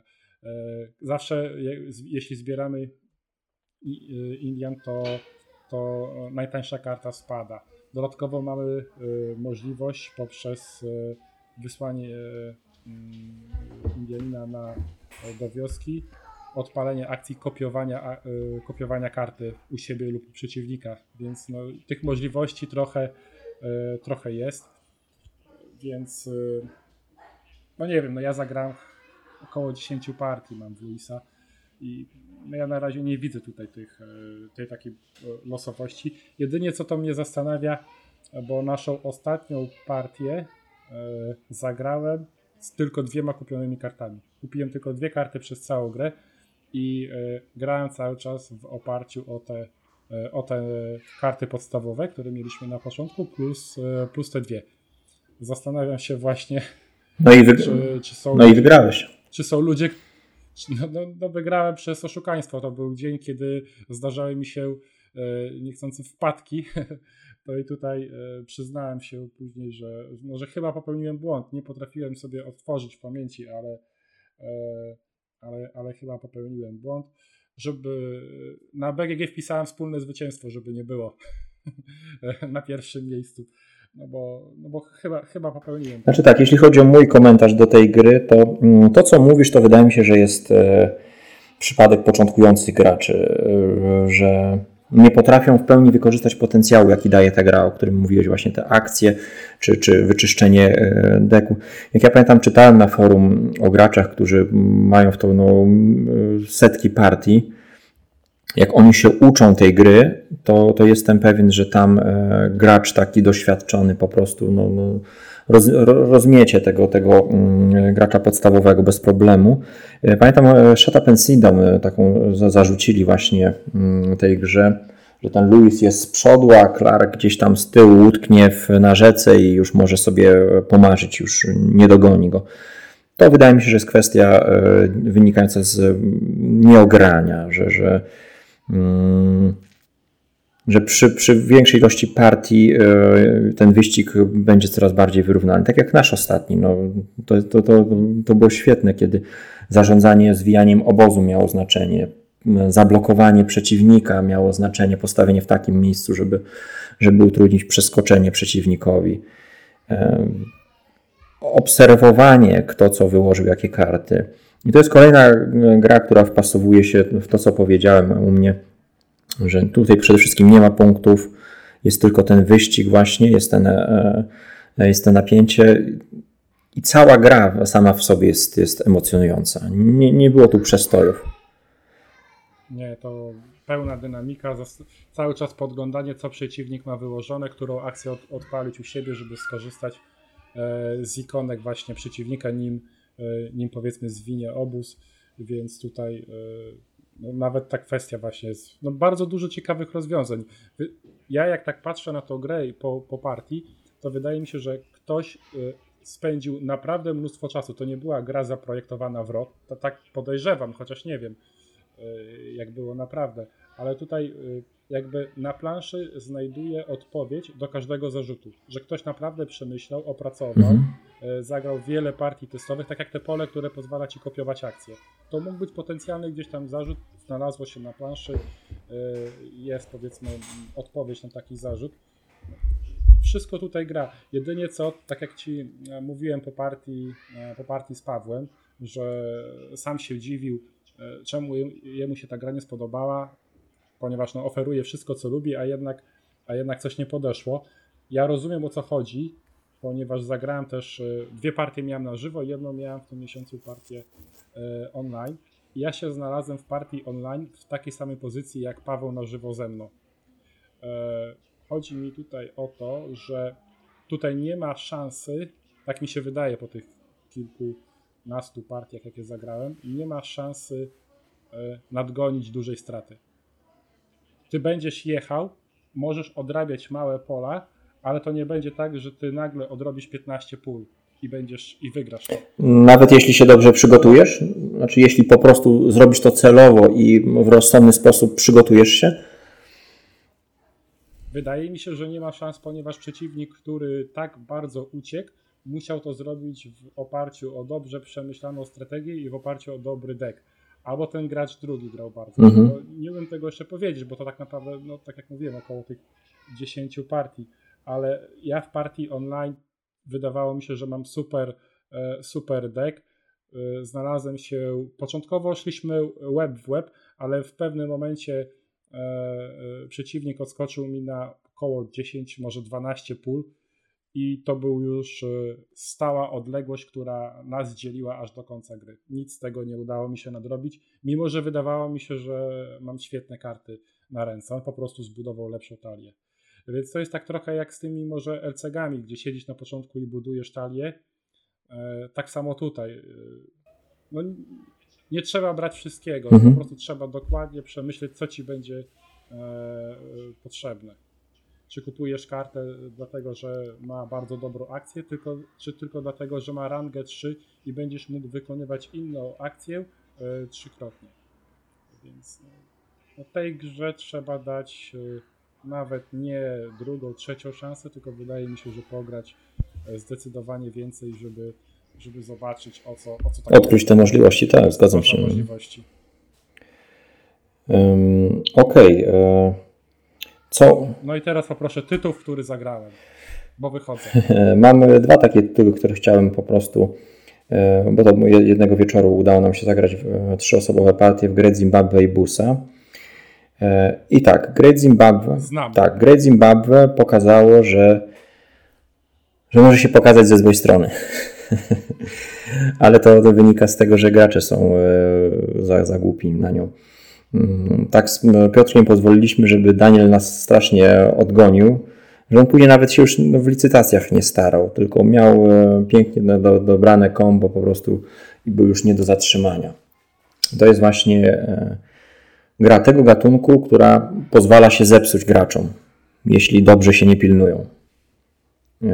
Właśnie Great Zimbabwe ma olbrzymie możliwości, jeśli chodzi o wymyślenie sobie swojej strategii, ale e, jeśli zrobimy to w oderwaniu od tego, co robią inni gracze, no to, to, to może się skończyć fatalnie, więc... E...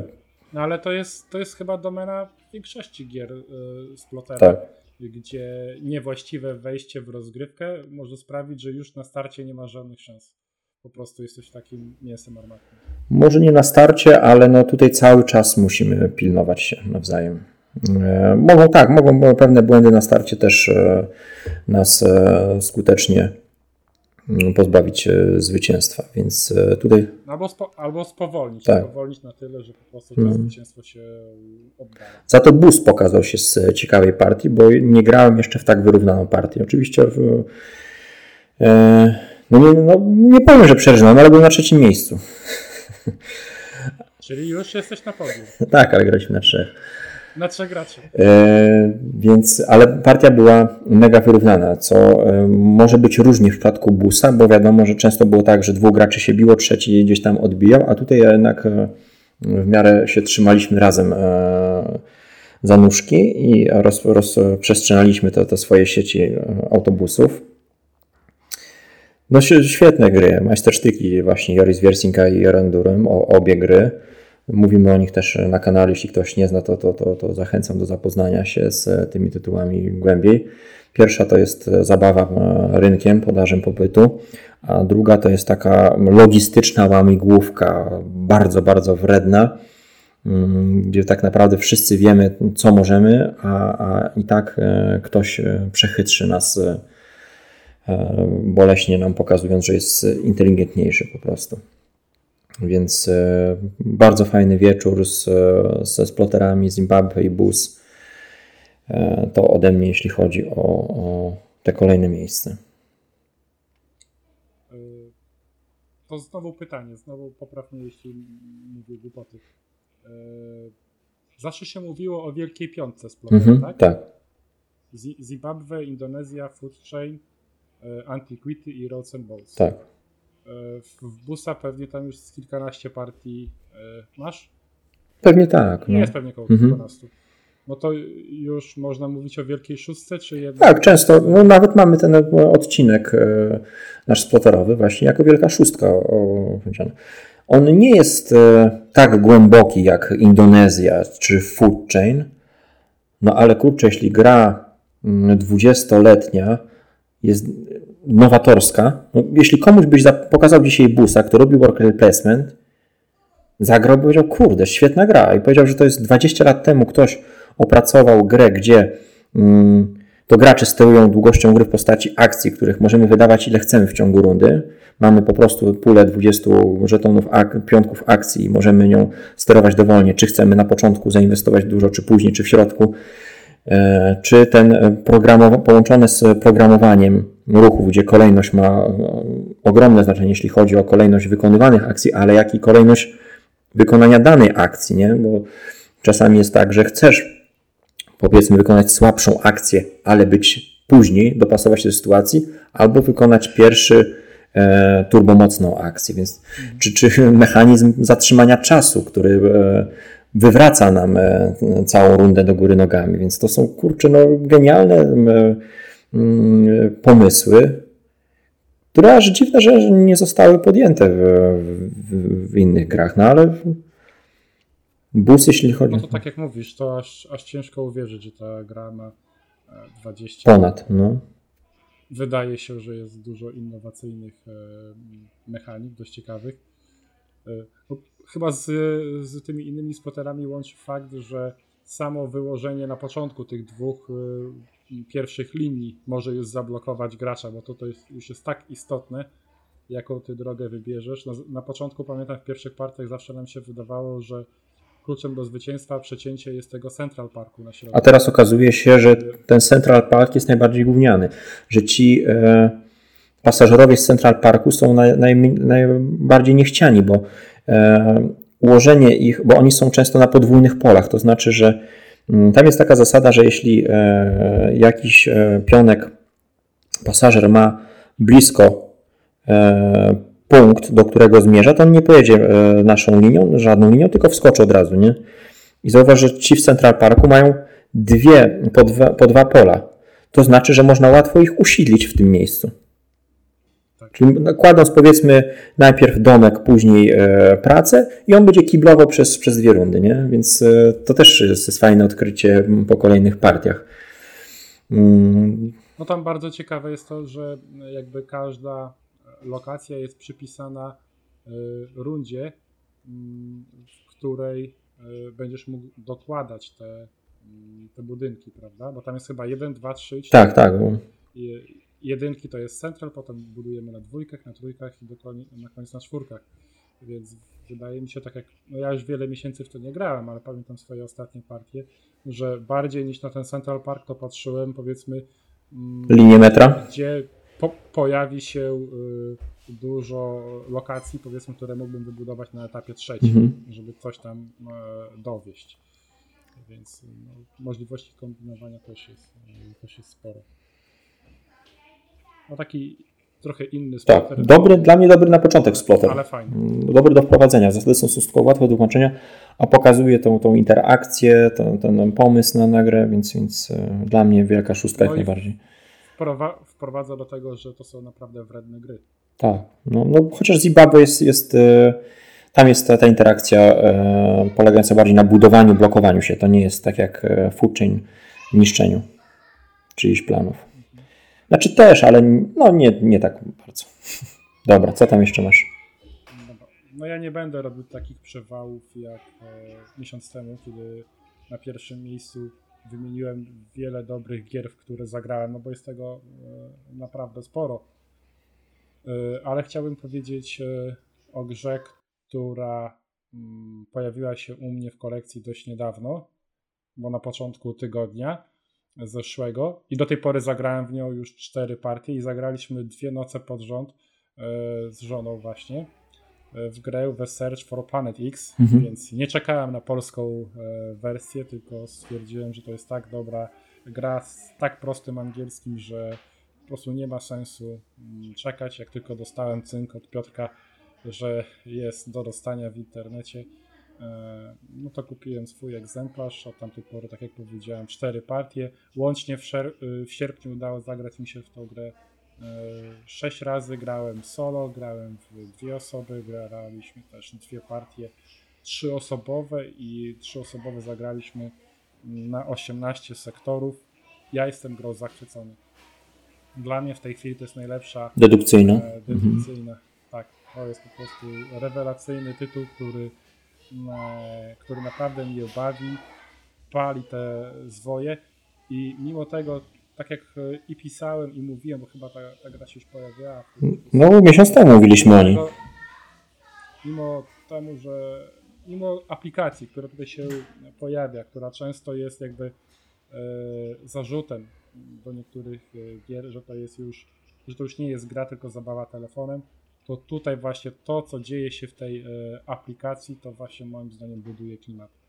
To, te badania, te głoszenie teorii, ta chwila napięcia, kiedy sprawdzasz, czy twoja teoria jest y, prawdziwa, odczytywanie konferencji. A zauważ, że, no, no. To, że wszystko, to, że wszystko robisz za zasłonką, nie wiesz, na jakim etapie y, jest przeciwnik. No, mieliśmy z Moniką dwie zupełnie y, inne partie. Y, Dwa dni temu zagraliśmy partię, że ciągnęła się przeszło godzinę. No nie mieliśmy pojęcia, gdzie jest planeta X. No tak nam wyszły te podpowiedzi, że po prostu wszędzie już było pełno teorii.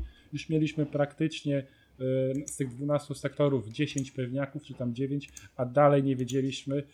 No może domyślaliśmy się, gdzie jest planeta X, ale jeszcze niekoniecznie znaliśmy sąsiadów. A wczorajsza partia szybciutka, Monika mnie rozklepała bardzo, bardzo szybko, ale wygrała tylko jednym punktem, ponieważ odgadła planetę X. Ja byłem daleko, daleko z tyłu, bo brakowało mi jeszcze, nie miałem w ogóle wiedzy na temat sześciu sektorów, ale nadrobiłem teoriami. Zna, wiedziałem, gdzie jest planeta gazowa, wiedziałem, gdzie jest planeta karłowata, więc nadrobiłem trochę to teoriami, ale to i tak nie wystarczyło do zwycięstwa, ale to jest ten kolejny plus, który wymieniałem, że no jest niby wyścig intelektualny, kto pierwszy wpadnie na to, gdzie jest planeta X, ale tak naprawdę ty możesz sobie po części jakby odpuścić ten, ten wyścig i możesz się skupić na szukaniu czegoś innego, co dostarcza też ci dużo, dużo punktów. No ja jestem, tak jak powiedziałem,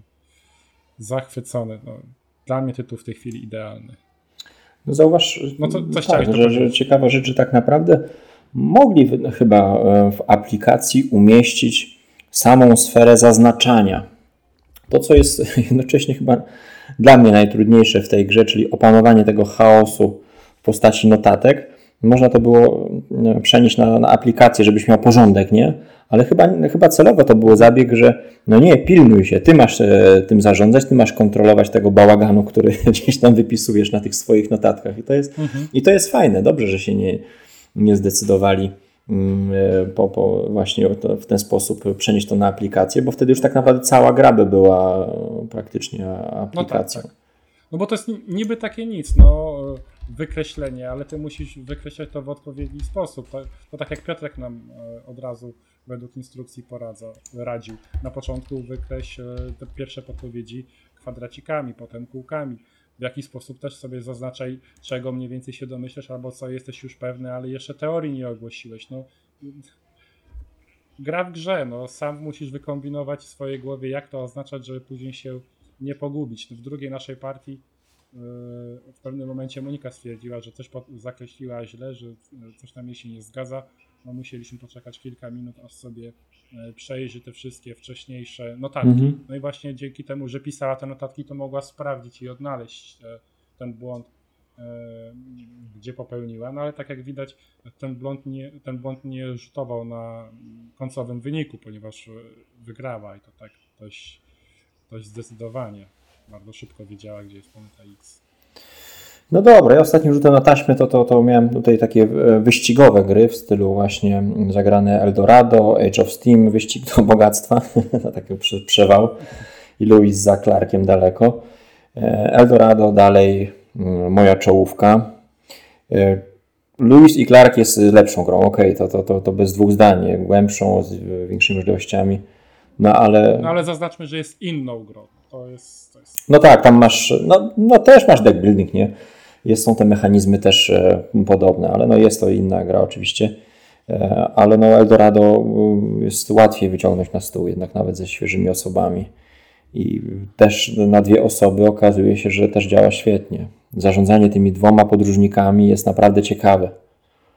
Blokowanie też. No muszę ci hmm. powiedzieć, że w czasie naszej ostatniej partii w pewnym momencie czułem, że wreszcie pierwszy raz mogę cię pokonać. No ale to tylko dlatego, że oszukiwałeś. No, to było dopiero tak, to była ta druga gra e, danego wieczoru, gdzie oszukałem, gdzie... Znaczy nie, nie oszukuj, nie oszukuj się, wygrywasz we wszystkie inne, ale w Eldorado, jeśli nie będę miał, nie wiem, gorączki albo coś, no, no niestety, no.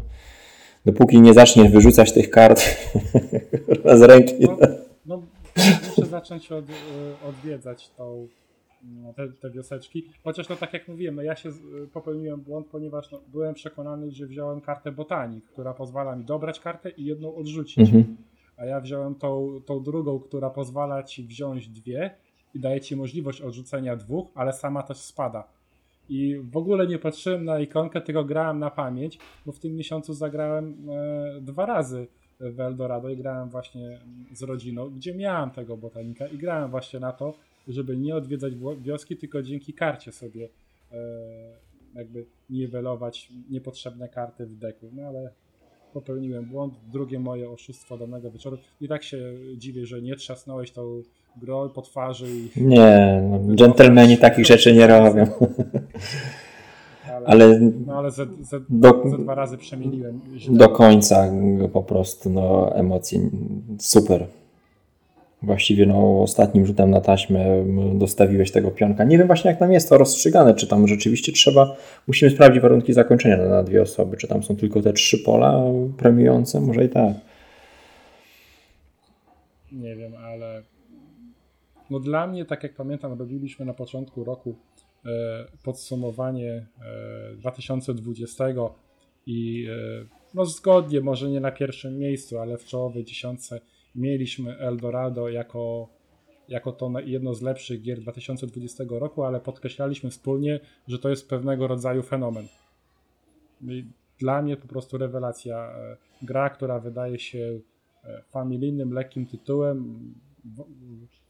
Podchodziłem do niego tak dość sceptycznie, trochę, trochę zwlekałem właśnie próbę zakupu czy zagrania w ten tytuł, bo myślałem, że to jest, że to jest zbyt familijne, takie trochę trochę też zbyt abstrakcyjne, a się okazało tak ciekawe, tak interesujące i co najważniejsze, no, pełne emocji i, i strategii i regrywalności, bo tutaj każda partia w zależności od, od mapy jest zupełnie... Mimo, że gramy tymi samymi kartami, no, ale to wykupywanie wcześniej przeciwnikowi kart, blokowanie pól, no super, po prostu szacun dla, dla Rainera Knizi, że opracował tak w, fantastyczną grę dającą tyle satysfakcji.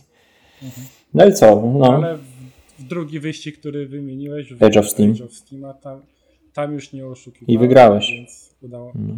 udało mi się mimo, Jak nie oszukuję, to mimo, wygrałem. Że dla żartów postawiłem pierwsze miasto w środku gór, żeby było zabawnie i jeszcze żeśmy oszukiwali, jak, jak chcesz dobrze wiedzieć, to oszukiwaliśmy obydwoje na swoją niekorzyść, bo nie wypłacaliśmy sobie dywidend. Więc pierwsze rundy prawie nas zarżnęły. Przez pierwsze Przez pierwsze trzy. Tak, tak. My tam mamy problem zawsze z pilnowaniem, która, którą rundę gramy, bo kurczę, gra nas tak pochłania. Za bardzo, za bardzo nas no. Ośmią, ośmiorundową grę potrafimy zagrać dwanaście rund. Ale no też tytuł, który przeleżał tyle, to aż wstyd po prostu. Tytuł, który jest po prostu jak kremówki. No, każdego, kto, kogo poczęstujesz, to, to, to powie, że, że, że świetny tytuł, a, a tyle czasu przeleżał. No... Mam nadzieję, że będzie częściej wracał, bo te mapy są świetne. Nawet, nawet dwuosobowa, co by się wydawało, że ta gra nie powinna dziać dwie osoby. To jest tak y, pięknie z, ta Saint Lucia y, opracowana, że, że, że no, gra się super. Więc to był taki wyścigowy wieczór. Ty masz coś jeszcze? Nie, no ja wspominałem o sześciu, sześć wymieniłem. Ja bym jeszcze dał jedną grę, która wróciła. Teraz jak właśnie byłem w Bieszczadach, kupiłem kiedyś za namową Piotrka Dynamiar. No i zagraliśmy, pamiętam, z Noemi, to tak... Później zagraliśmy we trójkę z żoną, no to było ciekawie, ale później grę gdzieś pożyczyliśmy komuś, ona długo nie wracała. W końcu wróciła i tak wziąłem, taki zniechęcony do tego plecaka, ten, ten Dynamiar, mówię, a... przynajmniej do Żyda poleci po, po, tych, po tym wyjeździe. No i znowu zagraliśmy z dzieciakami, no okej, okay, tam pośmialiśmy się i tak dalej. Ale później siedliśmy z kolegą we dwójkę i zaczęliśmy łupać. Kurczę, i okazało się, że jest to e, świetny tytuł, w który, e, który e, chętnie zagram jako wprawkę do DeCrypto. Też często, bo ten tytuł u nas, przez nas wymieniany, tutaj zachwycamy się jako najlepszy imprezowy tytuł, przynajmniej z mojej strony to DeCrypto. Ale do czego zmierzam? Z kolegą, którym grałem, to właściwie nie gram z nim w żadne gry planszowe, poza jakimiś spotkaniami, kiedy właśnie grupowo odpalam DeCrypto. I jak ja świetnie podczas tych rozgrywek dwuosobowych poznałem jego tok myślenia w tej grze Dynamiar. Masz tam po prostu oś poziomą pionową, czyli jeden, dwa, trzy, cztery lub pięć, zależy się od tego, jak dużą grę grasz, i A, B, C, D, E, F, G. siatkę tworzysz i pod numerkami i pod literkami są wyrazy. Czyli może się zdarzyć tak, że będzie A jeden, będzie miało, i tam będą dwa wyrazy, e, rower, pedał, nie? No i ty losujesz te A jeden i musisz e, gracza naprowadzić na jednym słowem na szyfr, który trzymasz w ręku. Czyli musisz z tych dwóch wyrazów znaleźć połączenie, które go nakieruje, nie?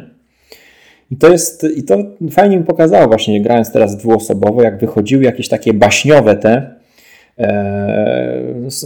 postacie i on tak załamywa ręce, mówi nie, no kurde, ale dobra, ale Irek, dawaj mi takie, wiesz, przyziemne, bo ja, ja nie jestem baśniowy.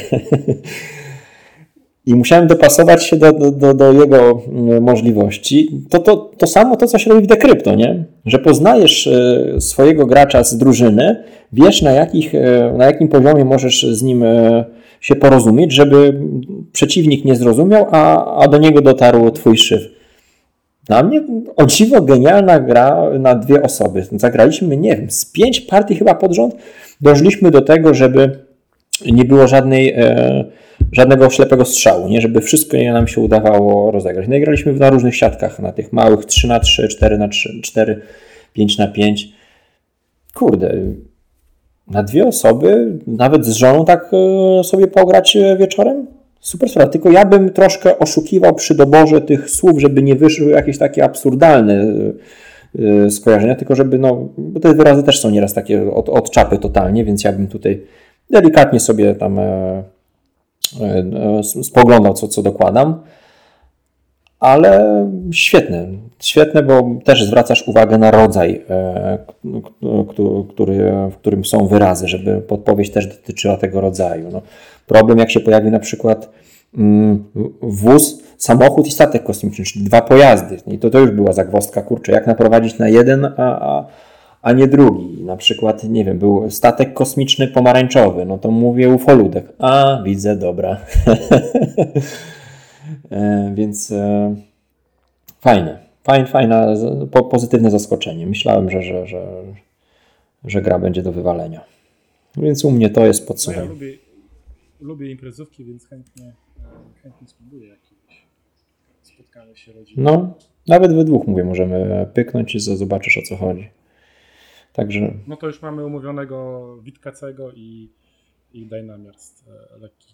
No, Witkacy ten taki, ten, ten leciutki, on tam też, też fajny set collection wymaga pomyślenia. Tam są różne akcje, które od, odpalasz, żeby troszkę utrudnić przeciwnikowi życie albo sobie pomóc. Więc, więc no, może, można odświeżyć ten tytuł. Mam go cały czas. No i co? Półtorej godziny stuknęło nam. Mamy za sobą, to jest ciekawe, chciałbym bardzo serdecznie podziękować osobom, które nas słuchają. Mamy sto pięćdziesiąt parę subskrybentów. Ktoś by się tam pośmiał, że co, co to jest, ale kurczę, sto pięćdziesiąt osób słucha o grach takich często bardzo nietypowych albo gdzieś niszowych. No ty tutaj dajesz tytuły z takie bardziej dostępne, nie? My... No, to, no właśnie chciałem powiedzieć, że to bardziej wy dbacie o, o te niszowe, a ja... No tak, my zaniżamy wyniki, a ty podwyższasz. Ale nie reklamujemy się nigdzie na, na, na, na grupie gry planszowe, facebookowe czy coś takiego. A mimo wszystko znalazło się sto pięćdziesiąt osób, które chętnie słuchają, regularnie wyświetlają, więc no chcę powiedzieć, że bardzo nam miło, kurczę, że, że nas słuchacie i tam klikacie, bo Bo, bo no, to jest fajne, że, że znajdują się osoby, które też szukają troszkę innych gry, gier, czasami spoza mainstreamu. Ale też i mamy mainstreamowe typowo. No, jak to pokazało te podsumowanie. Warte podkreślenia, że, że samo słuchanie, no teraz jednak yy, no, mamy czas, gdzie to wzrokowcy yy, głównie łykają, prawda? Wszystko jest robione yy, pięknie, ładnie, żeby to było yy, kolorowe. Chodzi o filmiki, nie? Te po... Tak, no. no filmiki właśnie, gdzie tam ktoś pokazuje grę, komponenty, yy, zdjęcia, twarze, no, no jest wszystko. A, a tutaj... Tak, że komuś się chce YouTube'a tego w, w kieszeń wsadzić i ten YouTube się cały czas wyłącza, bo, bo mało kto kup, wykupuje.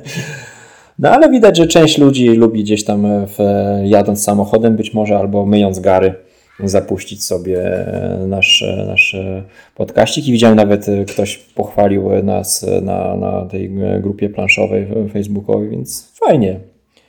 Fajnie, że, że, że nas słuchacie i cieszę się, że, że jesteście. Także my będziemy też się starać w miarę regularnie nagrywać, zobaczymy, co no przyniesie nowy rok okres, wakacyjny. Okres urlopowy mieliśmy, więc każdy z nas gdzieś tam trochę się rozjeżdżał po Polsce, ale teraz mamy kilka fajnych pomysłów, o, nad którymi gdzieś tam dyskutujemy, więc może w jesiennej ramówce czymś zaskoczymy. No tak, miejmy nadzieję, że, że uda się e, coś fajnego tutaj wprowadzić do naszego kanału. Także dziękujemy serdecznie jeszcze raz za wysłuchanie tego też odcinka i do, do usłyszenia następnym razem. Pozdrawiamy serdecznie. Pozdrawiamy. Jarek. Jarek, dzięki. Prawie mi łezka poleciała, prawie.